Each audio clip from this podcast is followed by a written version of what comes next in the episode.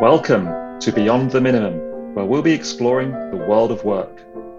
We'll be chatting about concepts, ideas, and phrases, explore practices, and delve into what good looks like. Work can be purposeful, value led, and more meaningful to all who interact with the workplace. This podcast is brought to you by Tanya Hewitt, who lives in unceded Algonquin Anishinaabe territory, otherwise known as Ottawa, Ontario, Canada. Hi, everyone. I watch a public affairs program that people respond to saying that how can they help with the issues that they discuss on the show? A lot of these issues are large issues. This particular one was considering water. And a lot of the discussion was at a very high level governments and corporations and organizations, etc. When the host had asked one of the panelists, What can individuals do regarding water? she responded, Individuals should establish and or renew their relationship with water. For example, people can become curious as to where their water comes from and also as curious as to where their water goes. So that was a fantastic answer, according to another panelist who had said that typically people say, well, my water comes from the tap and it goes down the drain, and that's the end of it. The challenge posed was to get beyond just that. Figure out where your water actually comes from and where your water goes. Specifically, we do have control over what we put in our water. Things like dental floss, things like pharmaceuticals are inappropriate to be putting in wastewater. Wastewater, as many of you may know, is a key indicator for where at least Ontario is in its measurement of COVID 19 now that we're, you know, two years plus into this pandemic. And the wastewater has been very, very helpful for epidemiologists to understand the distribution of this virus in the community. That is, of course, through, you know, bodily fluids, not through detergents or shampoos or cleaning agents that do get into our water system, which might actually cause harm to our water supply.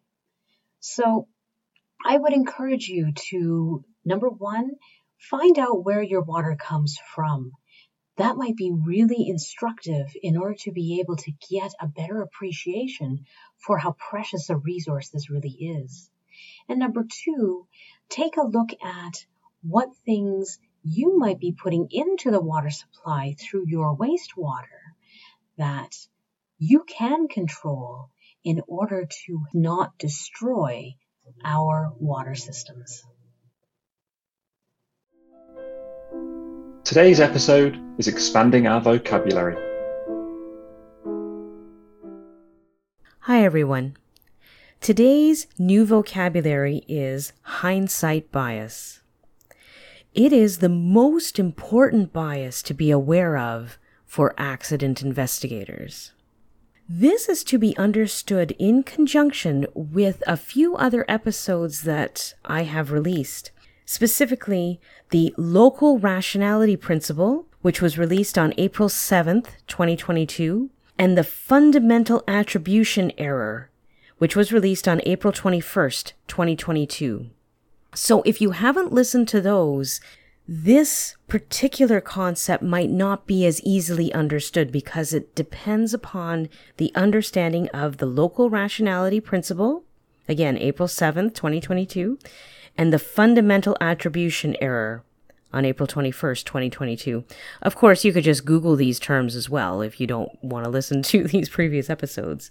But just a reminder that Choiceology is the best podcast to listen to for a description of all sorts of biases, and I'll put their podcast in the show notes. So, hindsight bias is typically employed after something has gone wrongly, like a valve was turned the wrong way, or the wrong valve was turned, an incorrect substance was added to a mixture, a poor decision was made you get the idea. It's these kinds of things. And hindsight bias often describes frontline activities. So, you know, a misadministered drug, we'd often be looking at a nurse. A wrong valve turned, we'd often be looking at somebody on the shop floor doing maintenance, etc. Hindsight bias is almost always an outside observer coming into a situation. That's the description that's given to the outside observer, like a root cause analyst, an accident investigator, somebody who is not involved in the incident that we're looking at or the event that we're looking at. Hindsight is in our common lexicon through the phrase hindsight is 2020 vision.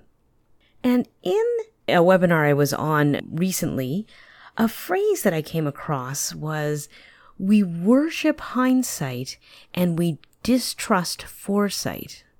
Things in the past have happened. And with this worship of hindsight that we have, when we come across the event that we have been asked to look at, we see the outcome. We know the end of the story. The investigator is there because something bad happened in the first place. But we need to keep the local rationality principle and the fundamental attribution error top of mind when looking at something that has happened, especially if it is something bad that has happened, and especially if the severity is large. So, Richard Cook had an awesome graphic describing hindsight bias.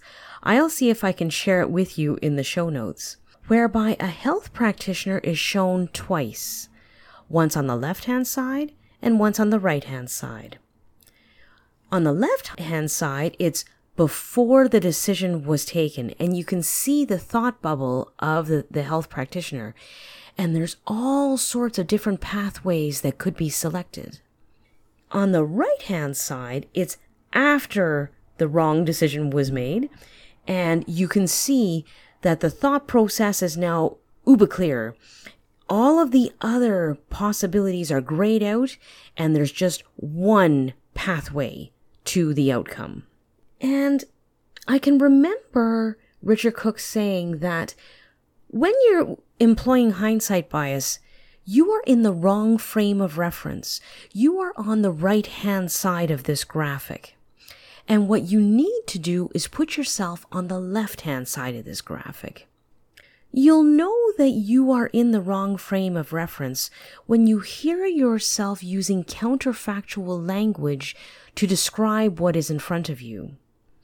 Things like, well, if only he had done this, or she should have done that. That kind of counterfactual language describes a fiction that did not occur. And it doesn't get us any closer to understanding what did occur. If we are going to fight hindsight bias, we need to be aware of a couple of things. Number one, it takes energy and deliberate effort to change our frame of reference from after an accident to before the accident when decision paths are anything but clear.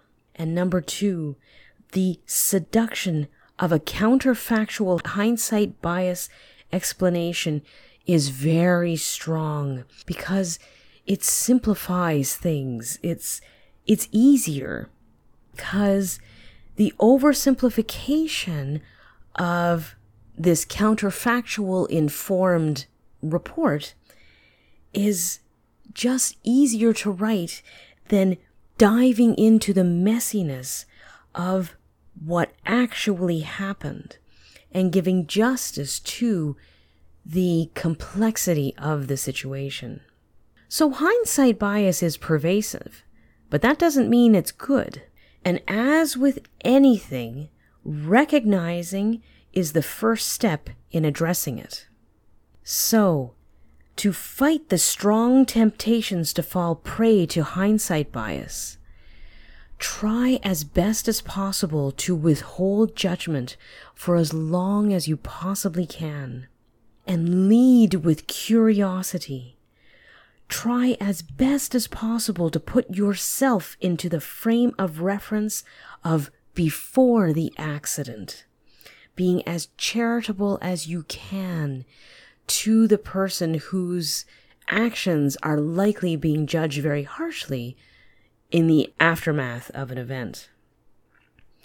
And if you can, try not to even know the outcome, especially if it's a severe outcome. See if you can shield yourself, block off the outcome while you're doing this, while you're looking at what happened. And this alone could put you on a hindsight bias path of not being very careful. If you know the outcome, know that it's a big deal, that alone is going to push you towards a hindsight bias informed investigation. Again, this is not easy, but it life is not easy, I think as we all know, and trying to not fall prey to hindsight bias is probably one of the best things we can do when we are asked to weigh in on something that hasn't gone very well. So try to keep the local rationality principle and the fundamental attribution error top of mind and withhold judgment and lead with curiosity. Those would be my takeaway points.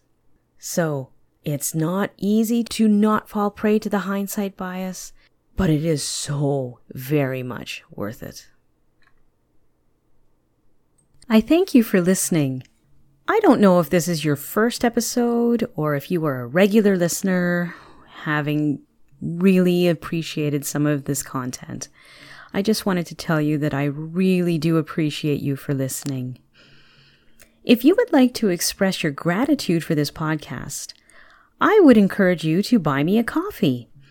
Head on over to buymeacoffee.com slash Tanya H. That's buy, B-U-Y, me, M-E, A, coffee, C-O-F-F-E-E, all one word, dot com slash T-A-N-Y-A-H, Tanya H. I will put this in the show notes and I would really sincerely appreciate your support. In addition to that, you can rate and review this podcast. And I really, really appreciate that you are here listening to what I am sending out to you guys. Thanks so much.